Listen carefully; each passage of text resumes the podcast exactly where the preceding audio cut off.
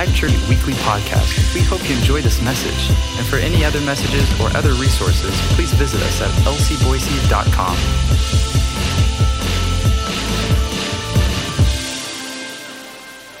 There we go. Well, thank you. It's a delight to be here. We're thrilled to be with you. We did have a wonderful time last night in the Bible school. We will again tomorrow night.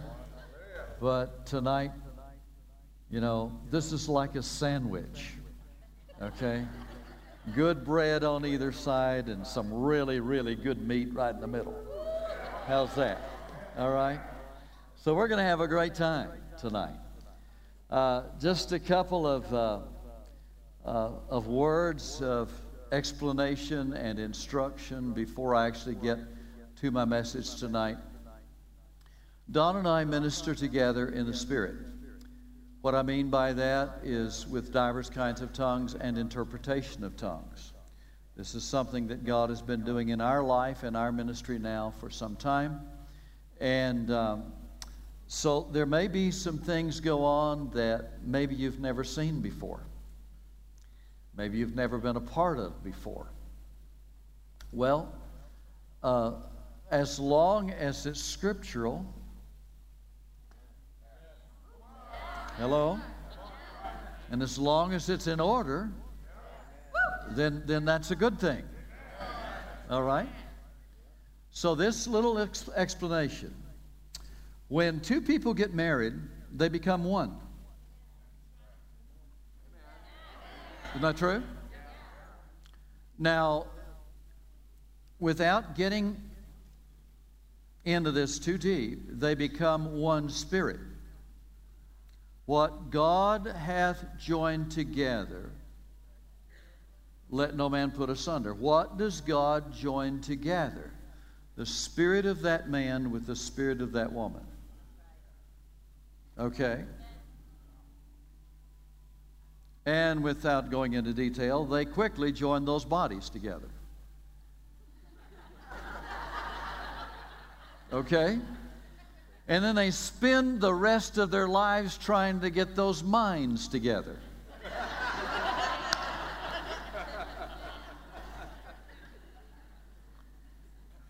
and guys, as our minds are renewed, you're a little slow, but you're catching on. Then they begin to think that we think right. Enough of that. Divorce is the ripping apart of those two spirits. That's why it's so hurtful. That's why it's so painful. That's why it's so hard to recover from, is because man has ripped apart those two spirits that God joined together. That's why it's so damaging.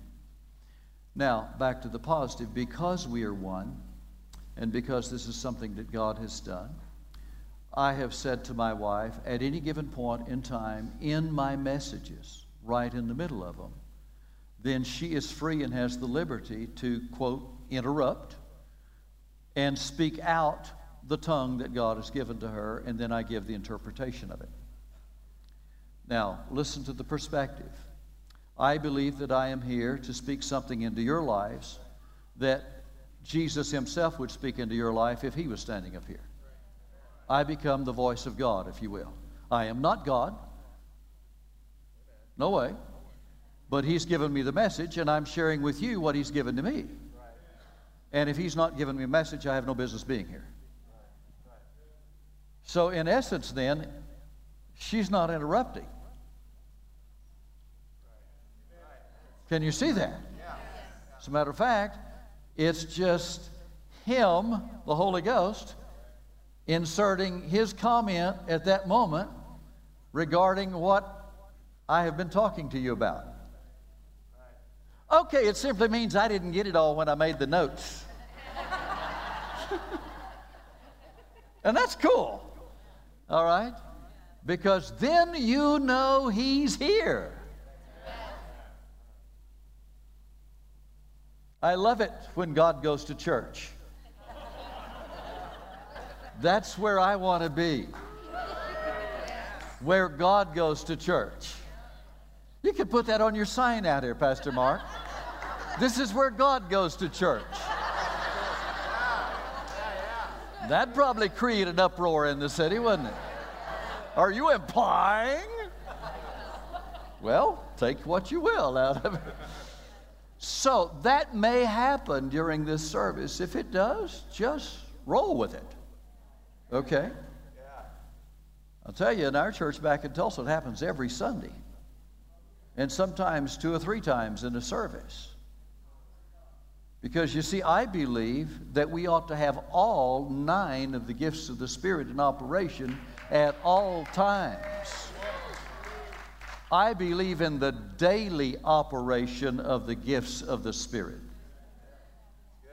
Amen. And so, with that introduction, we'll dive right into this message. Turn to 1 Corinthians chapter 14. And I just want to read one verse from there 1 Corinthians chapter 14, verse 12. 1 Corinthians 14, 12. Even so, ye, for as much as ye are zealous of spiritual gifts, are you zealous of spiritual gifts? Are you? You ought to have a zeal for spiritual gifts. You ought to desire them. You ought to covet them. You ought to want them. You ought to be learning about them, understanding them better and better and better and better. As your pastor just said, I've been at this for over 50 years. I'm finally getting started. Amen. I expect to live to be 120. Unless Jesus comes back first, and if he wants to cut that short, that's quite all right with me. That's cool. But I intend to know who I am when I'm 120. I intend to be able to walk and to think and to talk and to play my bass guitar. How's that? All right. So I intend to flourish. I believe the older we get, the better we get. Amen. What does retire mean? I don't care to know. I'm happy. I'm having a great time. Now, it, doesn't mean that I want to keep on doing everything I've always done all of my life, working as hard as I've always worked.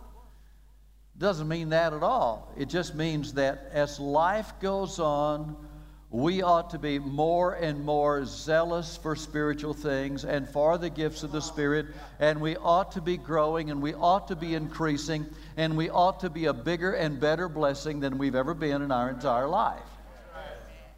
Thus, the last part of this verse. Even so, ye, for as much as ye are zealous of spiritual gifts, seek that ye may excel, excel to the edifying of the church.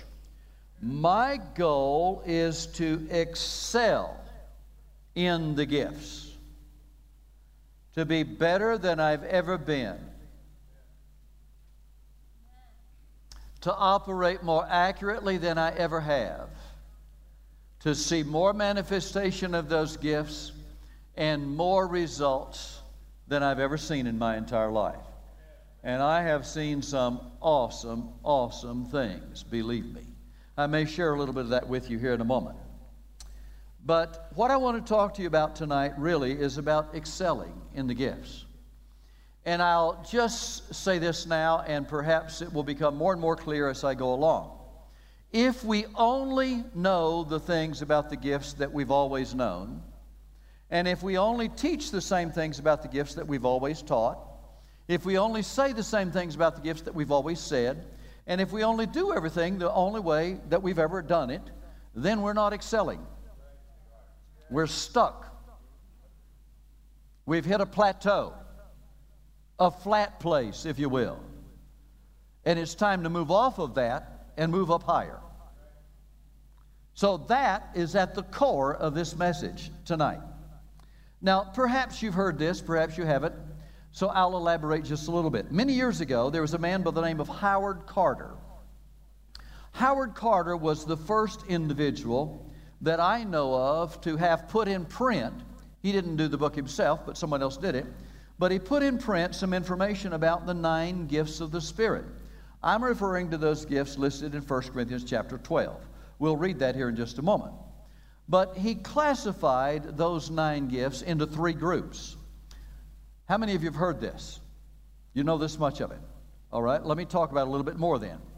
Carter said you can take those nine gifts of the Spirit and you can break them down into three groups. He said there are three revelation gifts, there are three power gifts, and there are three gifts of utterance. Now, again, I'll read the scripture in a moment. You go ahead and flip over to 1 Corinthians chapter 12 if you want to, and look at about verse 8, and you'll see it, where it's talking about the word of wisdom, the word of knowledge, talking about faith, gifts of healings, working of miracles. That's what I'm talking about. There's nine of them listed there. And so Carter came along and he broke them down into these three groups, meaning simply this. His idea was based on the similarity that can be found in these gifts. So that there are three gifts that reveal something. Those three gifts would be a word of wisdom, a word of knowledge, and the discerning of spirits. All three of those are in that list in 1 Corinthians chapter 12.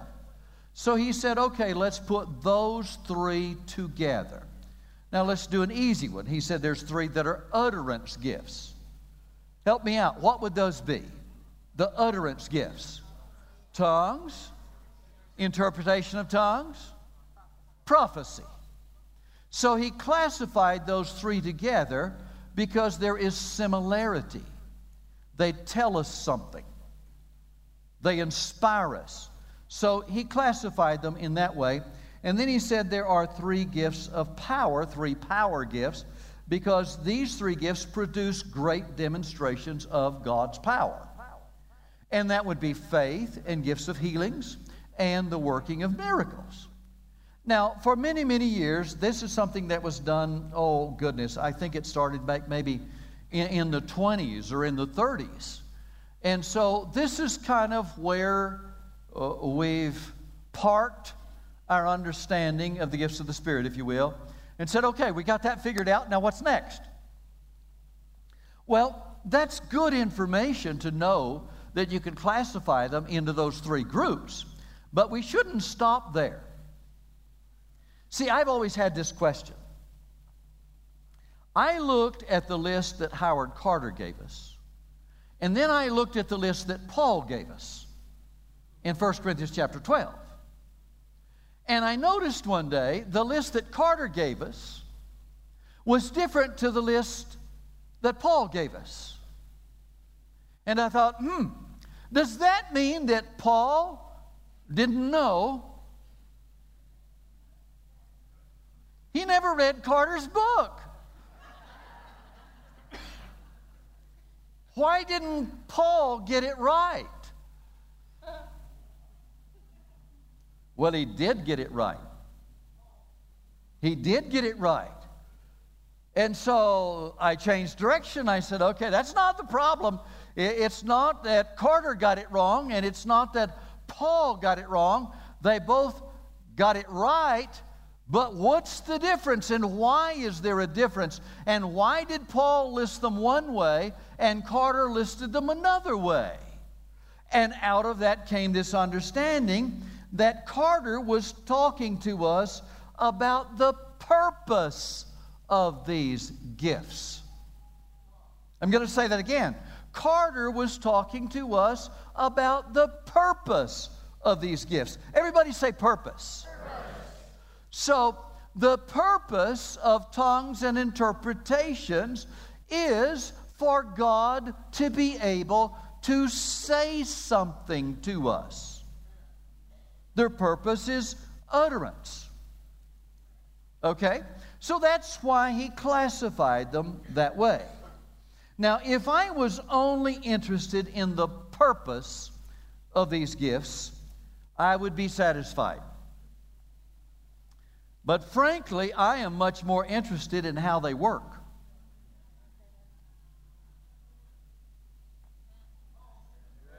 Yes, I am. I want to know how these gifts function. I want to know how we can have these gifts in demonstration all the time. Wouldn't it be wonderful to come to church and every time you came to church, you saw a miracle? How about that? What if every time you came to church, there were people that came to the service and they were very sick and they were healed in that service?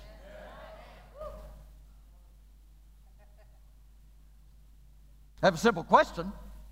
Why not? Why shouldn't we? Have you read the New Testament? Have you read the Gospels? Have you read what happened when Jesus showed up? And every sick person was healed. He healed every one of them. He healed every one of them. That's church. That's church. I want to go there. So I have this question how? How? How do they function? I know the purpose of the gifts. I want to know how they work. And to better understand how they work, the easier I understand how they work, the better and the easier it is for me to cooperate with the Holy Ghost to produce the desired revol- results. So, so when I say function, I'm basically talking about how these gifts work. So now, I've come to this conclusion. If we're going to talk about the purpose of the gifts, then we're going to group them and we're going to list them the way Carter did. But if we're going to talk about the function of these gifts or how they work, then we're going to group them and we're going to list them the way Paul did in 1 Corinthians chapter 12. I'm going to show that to you. Think about it like this the purpose of tongues and interpretation of tongues and prophecy is basically all the same. Right? That's what you told me a while ago. Yeah, you told me that. I heard you. Come on. This is not a trick. Are we in agreement? The purpose is, is basically all the same. All right. Here's the problem, though. These gifts are operating many times in a manner in which God speaks to us by the Holy Ghost. That is their purpose. That's why God gave us those gifts. But there's been a lot of confusion with regard to how these three gifts of the Spirit are to function. Now, I need an answer to a question here. How many of you grew up in some type of a Pentecostal church? How many of you? Raise your hand. Okay, that's just a few of you. The rest of you have probably not ever had this experience where you're in a service and at the most inappropriate time, when other things were going on, somebody jumps up and loudly they scream. Now, don't, don't think that I'm making fun. I'm telling you the truth. And it goes like this Shundalai, Shundalai, Shundalai, Shundalai, Shundalai, and they sit down. And then there is dead silence. And it is so awkward, everybody would like to leave. And then finally, it seems like a half an hour later, it's really not, it's just a couple of three minutes. Finally, somebody jumps up and says, My little children. See, you're having a good time. Wish I was there.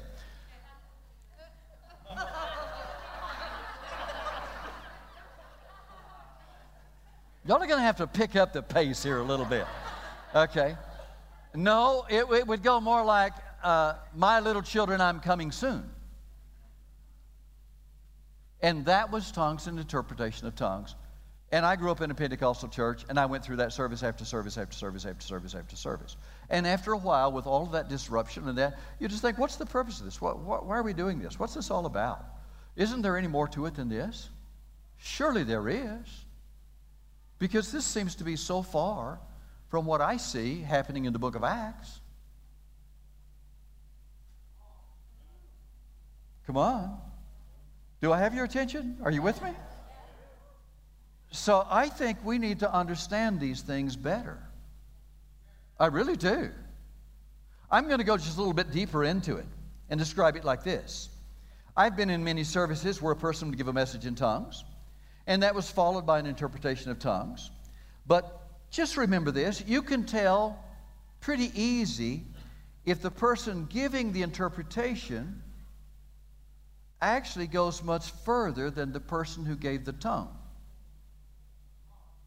Because the tongue might last one minute, and if the interpretation is still going on 10 minutes later,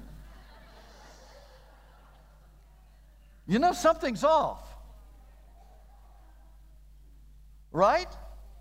Now, now don't be uncomfortable. You're just sitting there. I'm the one having to stand up here and talk about this. So if anybody ought to be uncomfortable, it ought to be me, and I'm fine. I'm having a good time. What in the world is going on? Can you understand why there are churches that have been labeled as Pentecostal churches, Spirit filled churches, charismatic churches, and on and on? But basically, what they have done out of embarrassment and because they didn't understand, they have just moved the Holy Spirit out of their services and they don't want any of these things going on because it just seems so odd and strange and oddball and, and off and all that kind of stuff and awkward and they think it'll put people off and embarrass people. And so, not knowing what else to do, they just push the Holy Spirit to the side. Well, that's wrong. Why don't we figure it out? Why don't we come to understand it? Let's break down what I was just talking about. What would be going on if Donna got up and she gave a tongue and it lasted for about a minute or so, and 15 minutes later I'm still giving the interpretation? One of three things is happening. Number one, I completely missed it. Or, number two, I gave the interpretation of the tongue. That also lasted about a minute. And then I just kept going, but I moved from the interpretation over into prophecy.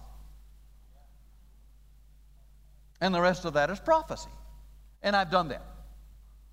And it might happen tonight. And others have done that. The only issue I have with that, which I'm trying to train myself differently, old dogs do learn new tricks. Okay? So I'm growing, I'm learning. And, and what do you do with that? I'm not saying that's always inappropriate or it should never happen. I'm saying that it needs to be explained. Whoever does that needs to stop and say, okay, now wait a minute, let me help you understand. We have three utterance gifts here. The first one was divers kinds of tongues, and that tongue was given, and I gave the interpretation, but then that was the end of that, and then I flowed from that right on over into prophecy because there was something else that God wanted to say to us. And that's the right way to do that. That's the right way to handle that. There's a third possibility, though, and that is that the person who started speaking after the tongue really doesn't have that gift of interpretation of tongues. Rather, they have the gift of prophecy. So, what they did in response to the tongue to avoid the awkward silence was they just started prophesying. Well, if that's what they did, it ought to be explained.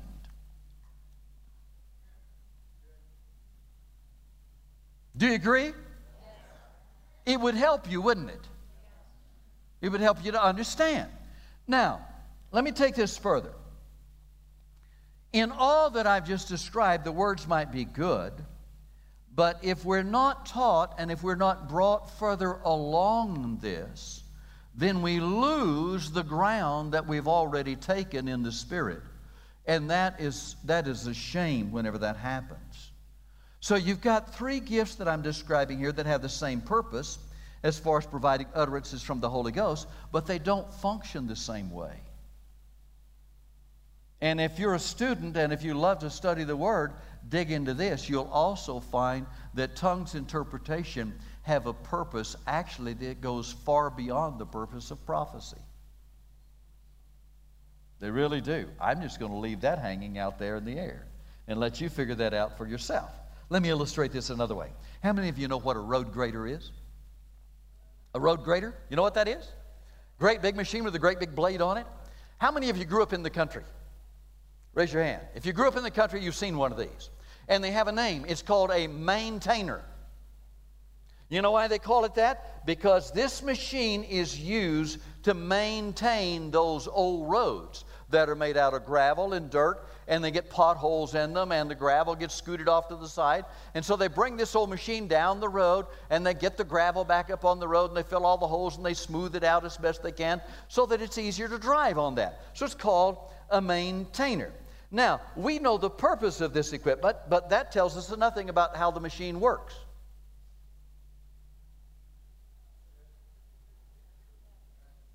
Years ago, I was the associate pastor of a church in Fort Worth, Texas, and I told part of this story last night. We were in a neighborhood and lots of houses around us and not much parking. And so our church had bought some properties and, and we'd torn down some houses and we were going to build a parking lot. So one Sunday morning, pastor got up and he said, This week we are going to build a parking lot. And I had been the associate pastor there long enough to know by that time that we was me.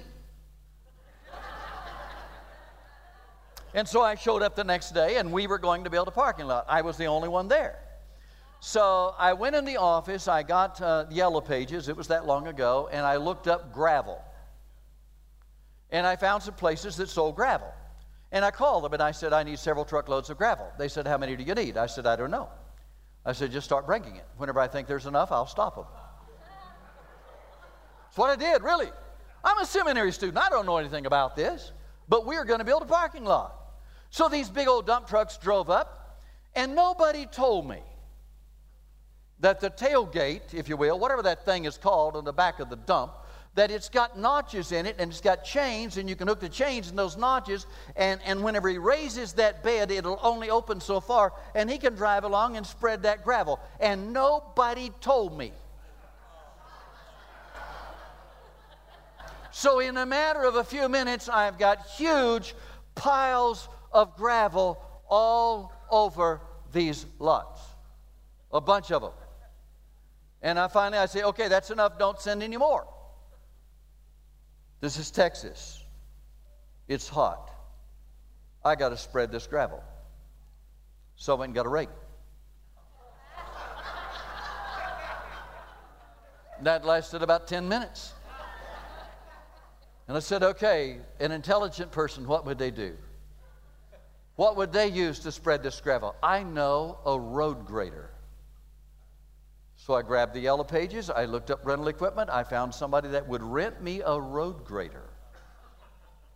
I've never been close to one. A couple of hours later, a big semi truck drove up in front of the church.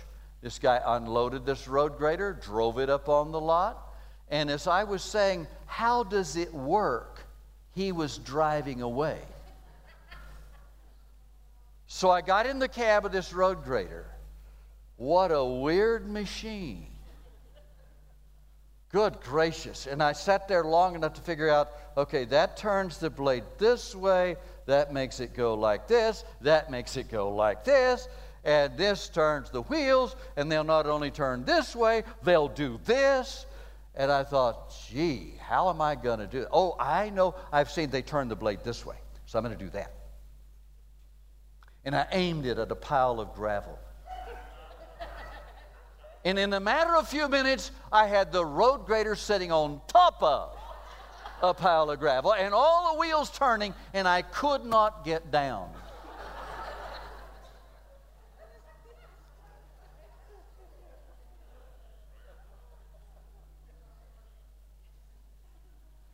I got the right machine.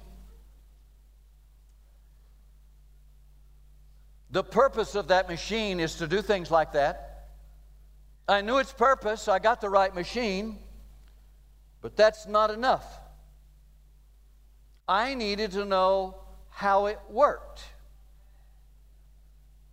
And until I learned how it worked, I simply made a mess.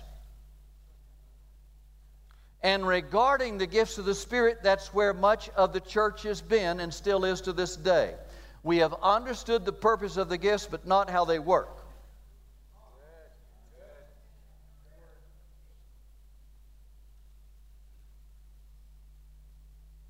See these questions that I told you a while ago about why did Paul list them one day, why did Carter list them another way? I, am beginning to understand that now. Here's the answer. In 1 Corinthians chapter 12, verses, excuse me, 1 Corinthians chapter 12 through chapter 14, Paul is talking to us about how these gifts should work in the church. That is the subject how these gifts work in the church in those three chapters. And so he's listed them as they work together, talking about how they work. It fits his subject. Here's the verses I keep referring to 1 Corinthians chapter 12, starting at verse 8. For to one is given by the Spirit the word of wisdom, to another the word of knowledge by the same Spirit, to another faith by the same Spirit, to another the gifts of healing by the same Spirit those four often function together. Those four often work together. Let me repeat the word of wisdom, the word of knowledge, faith, and the gifts of healing often work together. I'll say more in a moment. Let me finish reading to another the working of miracles, to another prophecy, to another discerning of spirits. Those three often work together. And then finally, to another divers kinds of tongues, to another the interpretation of tongues, and I've illustrated how those two work together.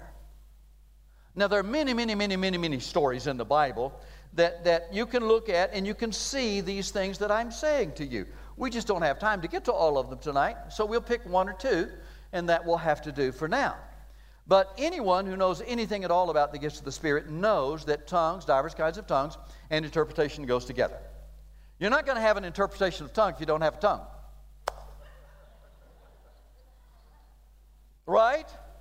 So they go together. Now, you may have seen this but there are people who operate in the word of knowledge and the gifts of healings, and you'll often see those together. It'll work like this somebody, probably standing up here somewhere, might look out there and say, Oh, I, am making this up. Say he's making this up. And they might say, This gentleman right here, you have a problem with your left arm. Do you? See, he said, No, I'm making it up. All right. But, but what if that was a word of knowledge and he did? I've had that happen many times. Now, here's where we are the Spirit of God has revealed to him and to this audience that the Holy Ghost knows that he's got a problem with his left arm. Are we just going to leave it there and say, Isn't that wonderful? His arm hurts. That's great. Wow, how cool. God told us his arm hurts. That's not enough. We need to do something about it. I was in a service one time, and, and this was the word of knowledge that God gave to me. There was a large uh, crowd there. The building could seat about 3,000 people, and it was full. And, and the Lord said to me, There is a lady here with a yellow dress on. She's got on yellow. A lady here with yellow. Her clothes are yellow.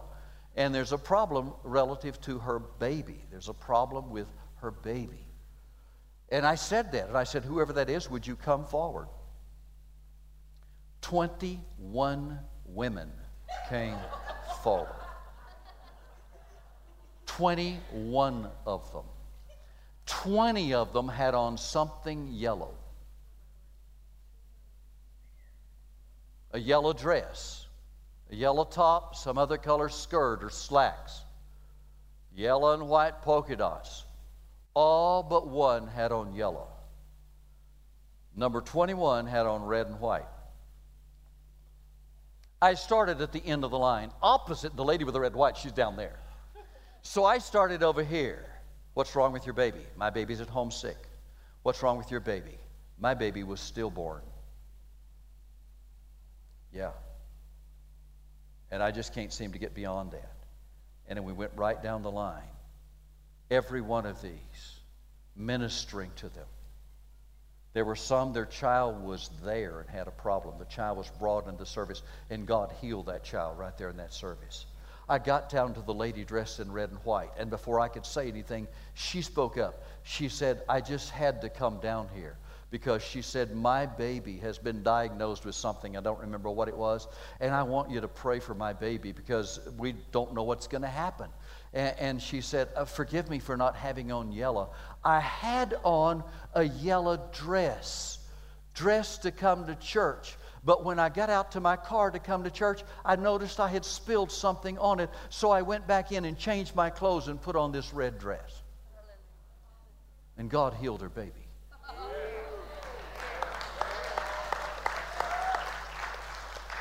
What have we got here? We have the word of knowledge and the gifts of healing working together.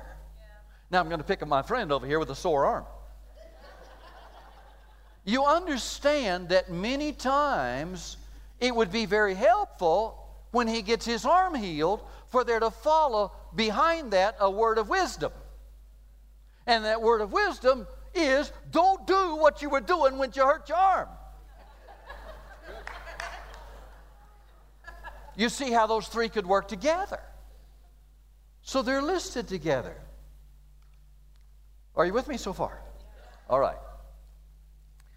Here's something that uh, I think has not been understood. Not adding the word of wisdom to the word of knowledge and the gifts of healing probably is the real reason so many people have lost their healing.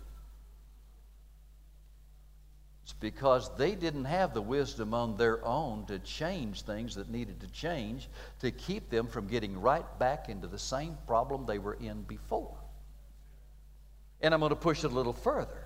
Yes, they needed faith to keep their healing, but probably more than that, they needed wisdom. And not adding the gift of faith is probably the real reason so many people have not received their healing in the first place. You're going to have to chew on this sermon a while. That was the introduction. Are you ready for the meat of the sermon?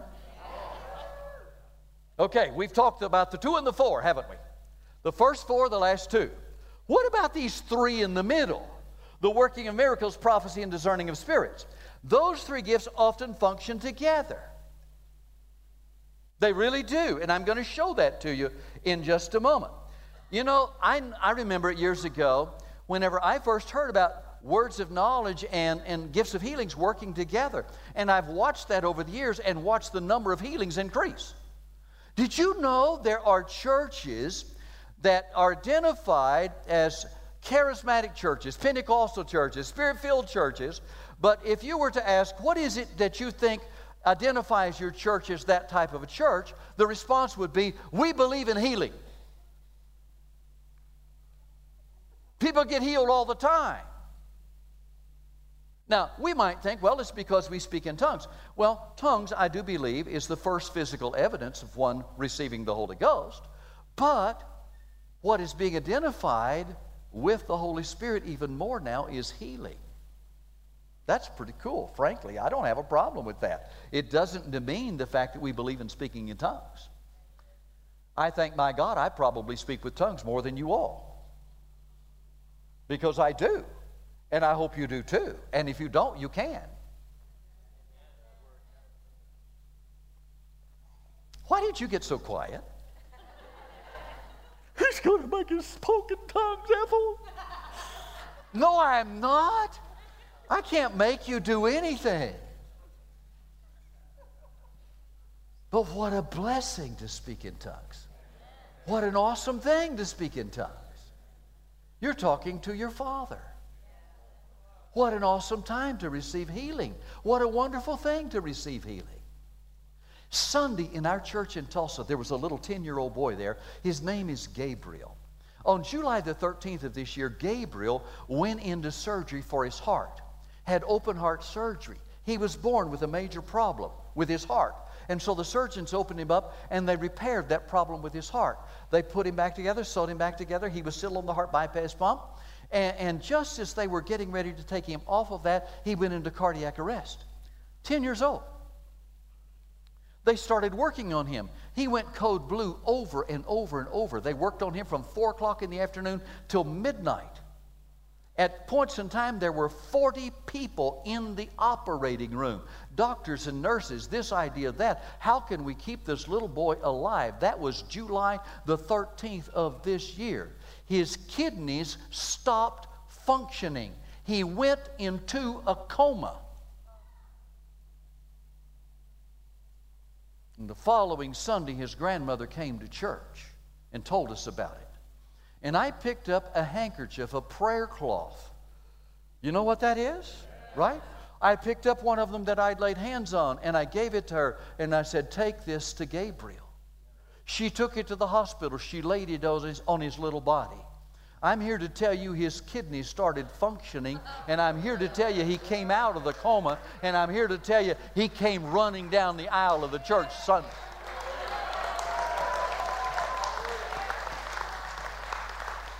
And he now plays soccer. And what I just told you about happened July the 13th. O double seta, shosta monaha. Se takastaya sotosta mone.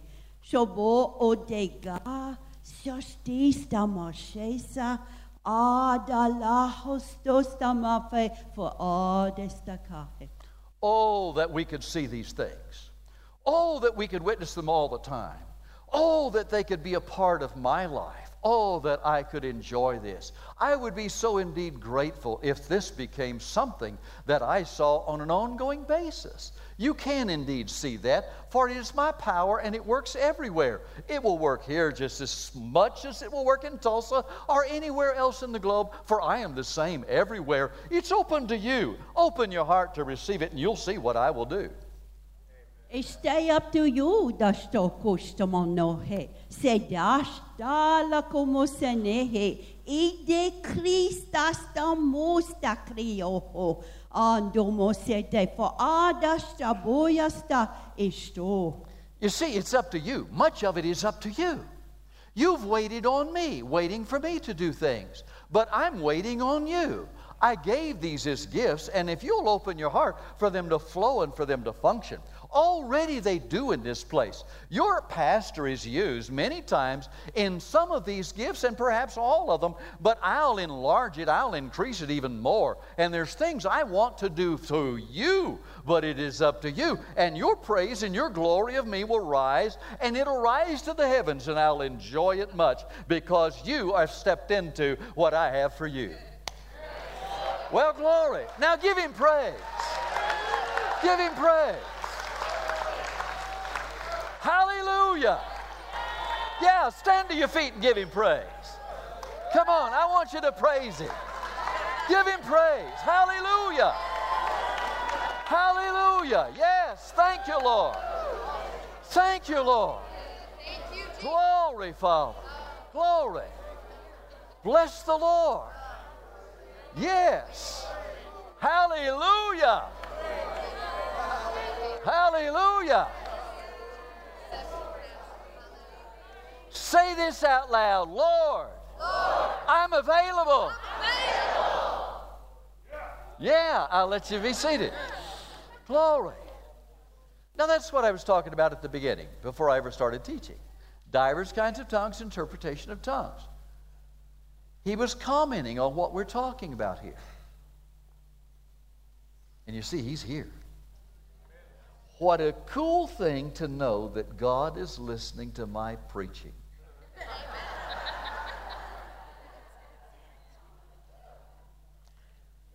I'm telling you, that is humbling. Yes, it is. That's amazing. I've been to church so many times. I've preached in churches and thought God is not within a million miles of this place. That's hard. It's tough. I like to know He's here. Are you aware He's here? Are you as aware He's here as I am? All His presence is thick in this place. Yes, indeed. He's here. He's listening. Don't get uneasy. He loves you. He loves you enough to show up here and talk to you like that.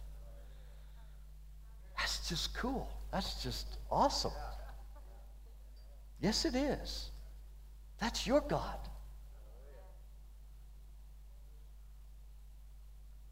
The Buddhist down the street, he's never been there. He's not welcome there. I'm not just picking on Buddhists, I'm saying there's so many places where God couldn't do what he just did here. Thank God he could do it here. Thank you, Pastor Mark, for your heart, for being open for the Holy Ghost to do and to say what he wants to do here. Come on, join me. Thank you, Pastor Mark. Amen.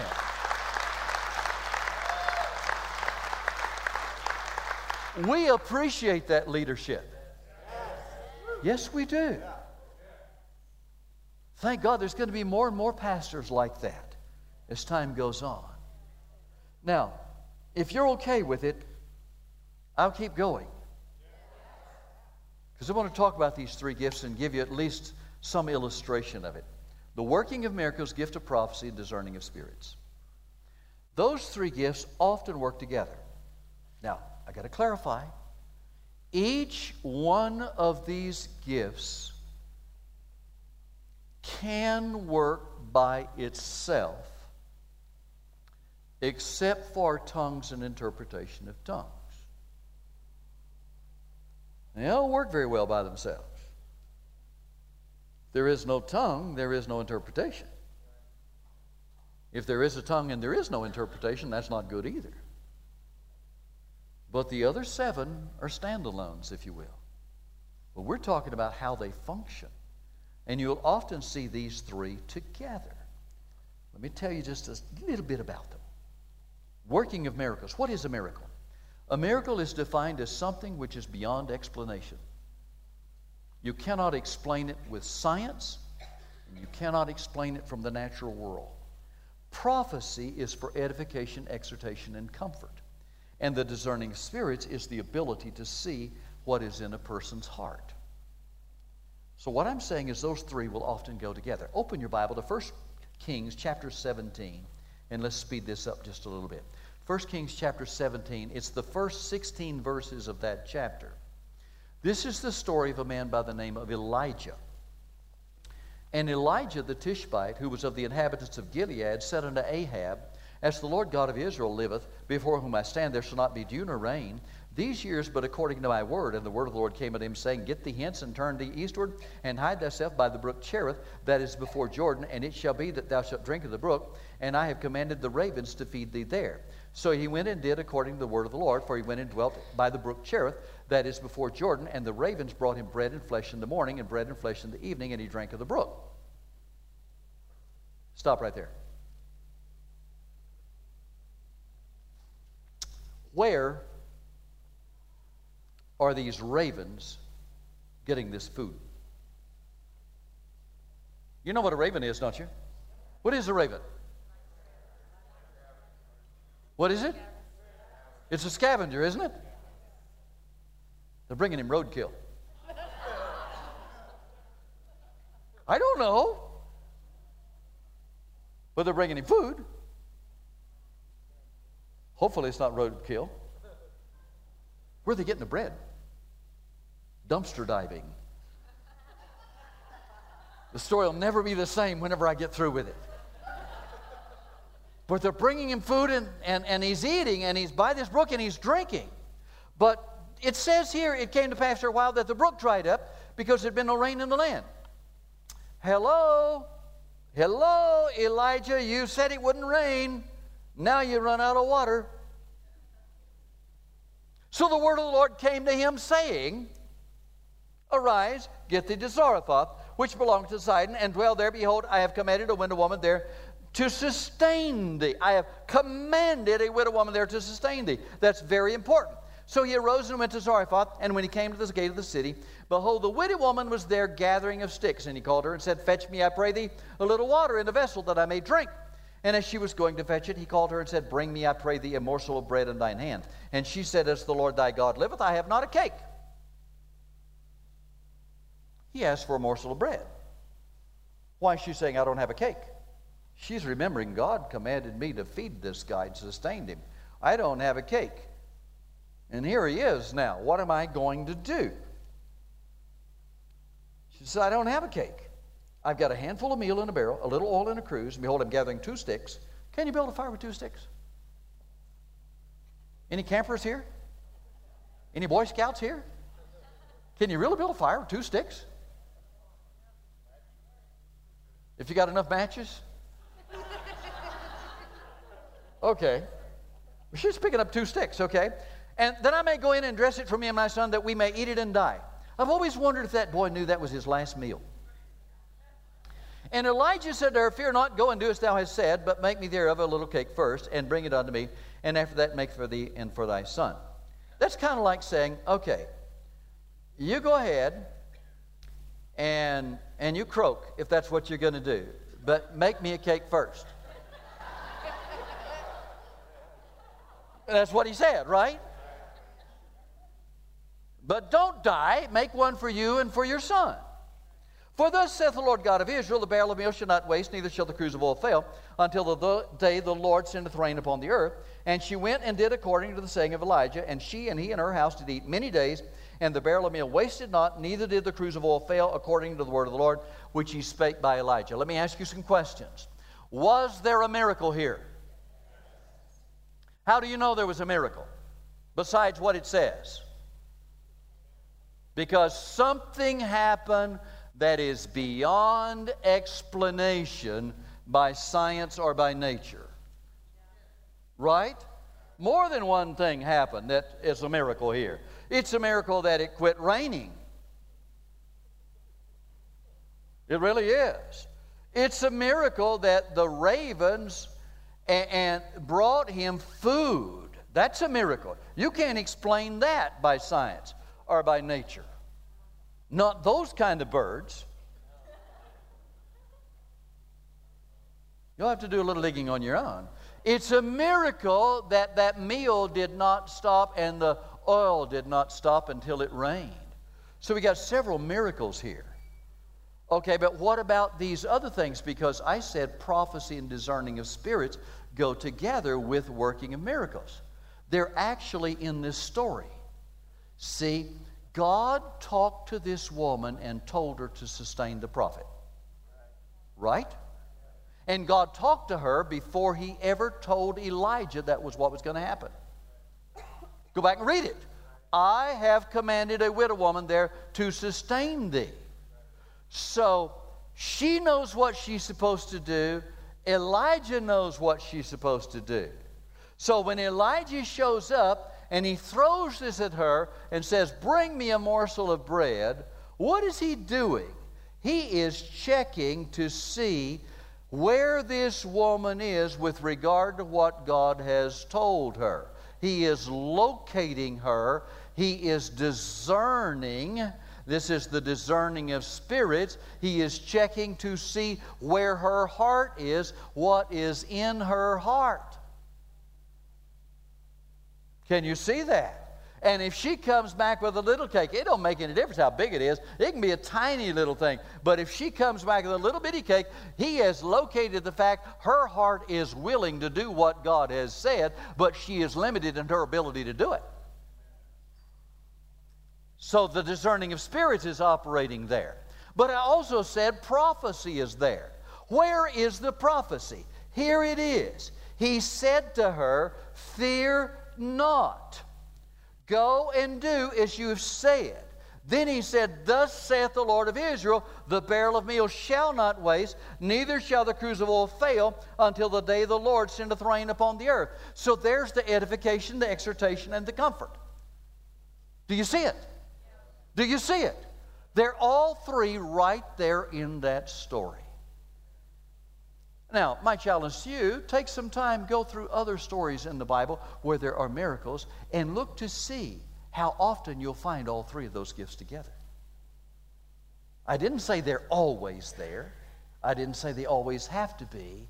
I said many times you'll see them functioning together. Without turning to Scripture, here's another example it's a reverse. You remember when Jesus went to his hometown? You remember that story? Jesus went to his hometown. When he got to his hometown, we have a record of what happened there and, and some comments about it. And what does the scriptures tell us about Jesus being in his hometown? It makes this statement He could not, he could not, say, could not. Could not. He could not do any miracles there because of their unbelief. Save, heal a few sick folk. That's what it says. So here is Jesus in his hometown. Now, here's something very, very interesting. He's there to do miracles. The possibility for miracles is there because Jesus is there. But he can't do them because of their unbelief. How does he know there's unbelief there? Through the discerning of spirits. So when he discovers the level of unbelief that is there, he doesn't even prophesy to them because the unbelief is so strong. He just heals the few sick folk that are there. Here's some good news. It doesn't matter how much unbelief is around you, you can still get healed anyway. I'm going to say that again. It doesn't matter how much unbelief is around you, you can still get healed anyway. I said it doesn't matter how much unbelief is around you, you can still get healed anyway. Everybody in your whole family may be unbelievers, you can still get healed. Everybody where you work may be unbelievers, you can still get healed. You can get healed at work in the middle of all those unbelievers. You can be sitting at your desk, sick as can be, wanting to go home with everything in you because you're so sick, and all around you is just cursing and all kinds of filthiness going on. And right in the middle of that unbelief, you can say, Lord, I'm healed in Jesus' name. I receive my healing right now. And the healing power of God will enter that place. Just go right into your body and heal you. Right there in the middle of all those unbelievers. It happened in Jesus' hometown. Now, there's three more hours to this sermon. So we're going to turn that off and quit. What I had come to do tonight, I think we've gotten there. I really believe we have. And that is to provoke you and to stir you up and to create within you a hunger to know more about how these gifts work. How do they operate? Because there's one final element did you notice how personal those gifts were in that story of Elijah? They work through him, in him, by him, for him.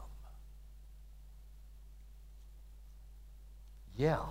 So that means that you don't have to wait until there's somebody else who comes along with one of these gifts that gift can operate in you for your personal benefit. We live on a little ranch in Oklahoma. Uh, we've moved from the one we used to live on, and the one the story I'm going to tell you is on the other ranch. Our house sat quite a ways back from the road, and I had had a gate installed with an electric opener on it, and I had I love gadgets and doodads, and so I had rigged this thing up so I could flip a switch inside the house and it would open and close that gate. It was 700 feet away, but I just thought that was cool. And, and whenever somebody was coming, I'd just go to the front door and I could see they were coming, and when they got to the gate, I'd hit the button and the gate would open, they'd come in, and I'd close it. And, and so that allowed us to let the horses run loose on the property. There was a fence around the house. They couldn't get to the house, but they could get to the rest of the acreage that was there. And so I had had a man out there working one day. He worked all day long. He was doing some welding for me. And late that evening, he got ready to leave. Whenever he got ready to leave, I saw him and pulling out with his truck and his trailer. And just as he was going out through the gate, uh, approaching the gate, as, uh, that is, I hit the button. And when I did, it would always make a loud click. Horses have an incredible sense of hearing. Their hearing is intense, I mean. And they were at the back of the property, but they heard that gate click. Here they came running toward that gate. As the truck and the trailer pulled through the gate, the horses followed. I never thought about them doing that. Now, the road in front of the house, the speed limit was what, 35, 40 miles an hour? 40 miles an hour? Typically, the traffic was doing about 75 down that road. And our horses are running right down the middle of that road, and it's 10:30 at night. And the following morning, Donna and I are getting up very, very early, and we're taking off to the airport, and we're flying out to Tampa, Florida. We're going to be there for several days, uh, maybe weeks, as a matter of fact. And we got people to take care of the horses, but the horses are nowhere around. They're out there somewhere running around. And it's late. And so we get out and we're looking for horses. We're looking, it's pitch dark. We're looking and we're looking, we're looking. We can't find them anywhere. We look until midnight. I've got to get up early the next morning. So we got back in the house, and Donna says, What are you going to do? And I said, I'm going to bed. What, what are you doing that for? I'm going to go to sleep. She said, I can't sleep. I said, I can. it's true. She said, but, but what about the horses? I said, I'm going to pray before I close my eyes, and, and, and I'm going to ask him to show me where they are and tell me where they are, and we'll go get them in the morning. She said, Really? I said, Yes. So I closed my eyes. Lord, show me where those horses are in the morning. Thank you. Amen. I wasn't writing a book. And I went to sleep. You wish my sermons were as short as my prayers, don't you? I went sound asleep. I don't think she slept a bit all night. When the sun came up the next morning, I woke up. And the minute I woke up, she said, Okay, what did he say? what did he tell you? What did he show you? I said, The, the horses are right down the road here, a little less than a half a mile. They're standing in an open field, and, and there's, horse, there's a fence that goes across that field. And, and there are other horses on the other side of the fence, and our horses are standing outside that fence, and that's where they've been all night. They're safe, they're not hurt or anything.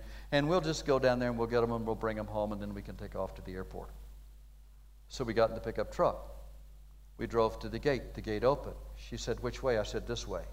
She said, I have been up and down this road many, many times. I have never seen an open field down that way. Oh, the open fields are that way. There's none down that way. They couldn't possibly be down there. Well, you wouldn't notice it at 75.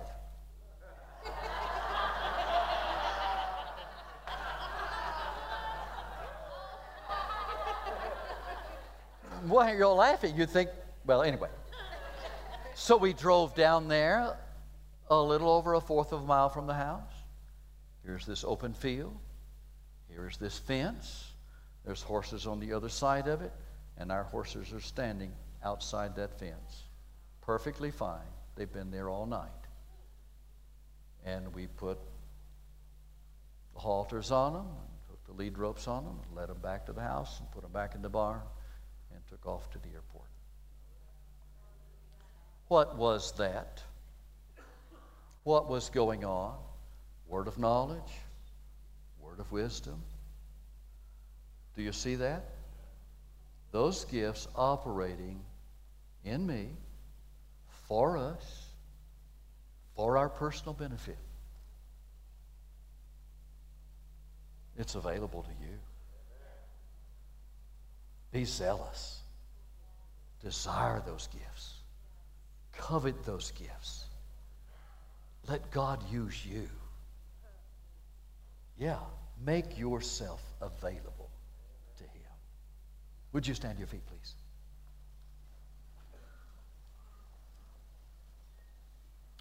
Father, I thank you for your Holy Spirit. I thank you for speaking to us tonight by your word, through the teaching, through the gifts of the Spirit. I thank you for edifying our hearts tonight. I thank you for lifting our spirits. I thank you for encouraging us, Father, in the things of your Spirit. I thank you for teaching us. I thank you for provoking us. I thank you for encouraging us to step out further, to understand more, to expect more. Say it out loud with me. I expect, I expect more, more from the hand of God hand of God by His Spirit. by His Spirit. I open my heart to receive more of Him and His doings in Jesus' name. Amen. We hope you enjoyed this message. Find our other messages on iTunes or visit our website at lcboise.com and follow us on social media, Life Church Boise.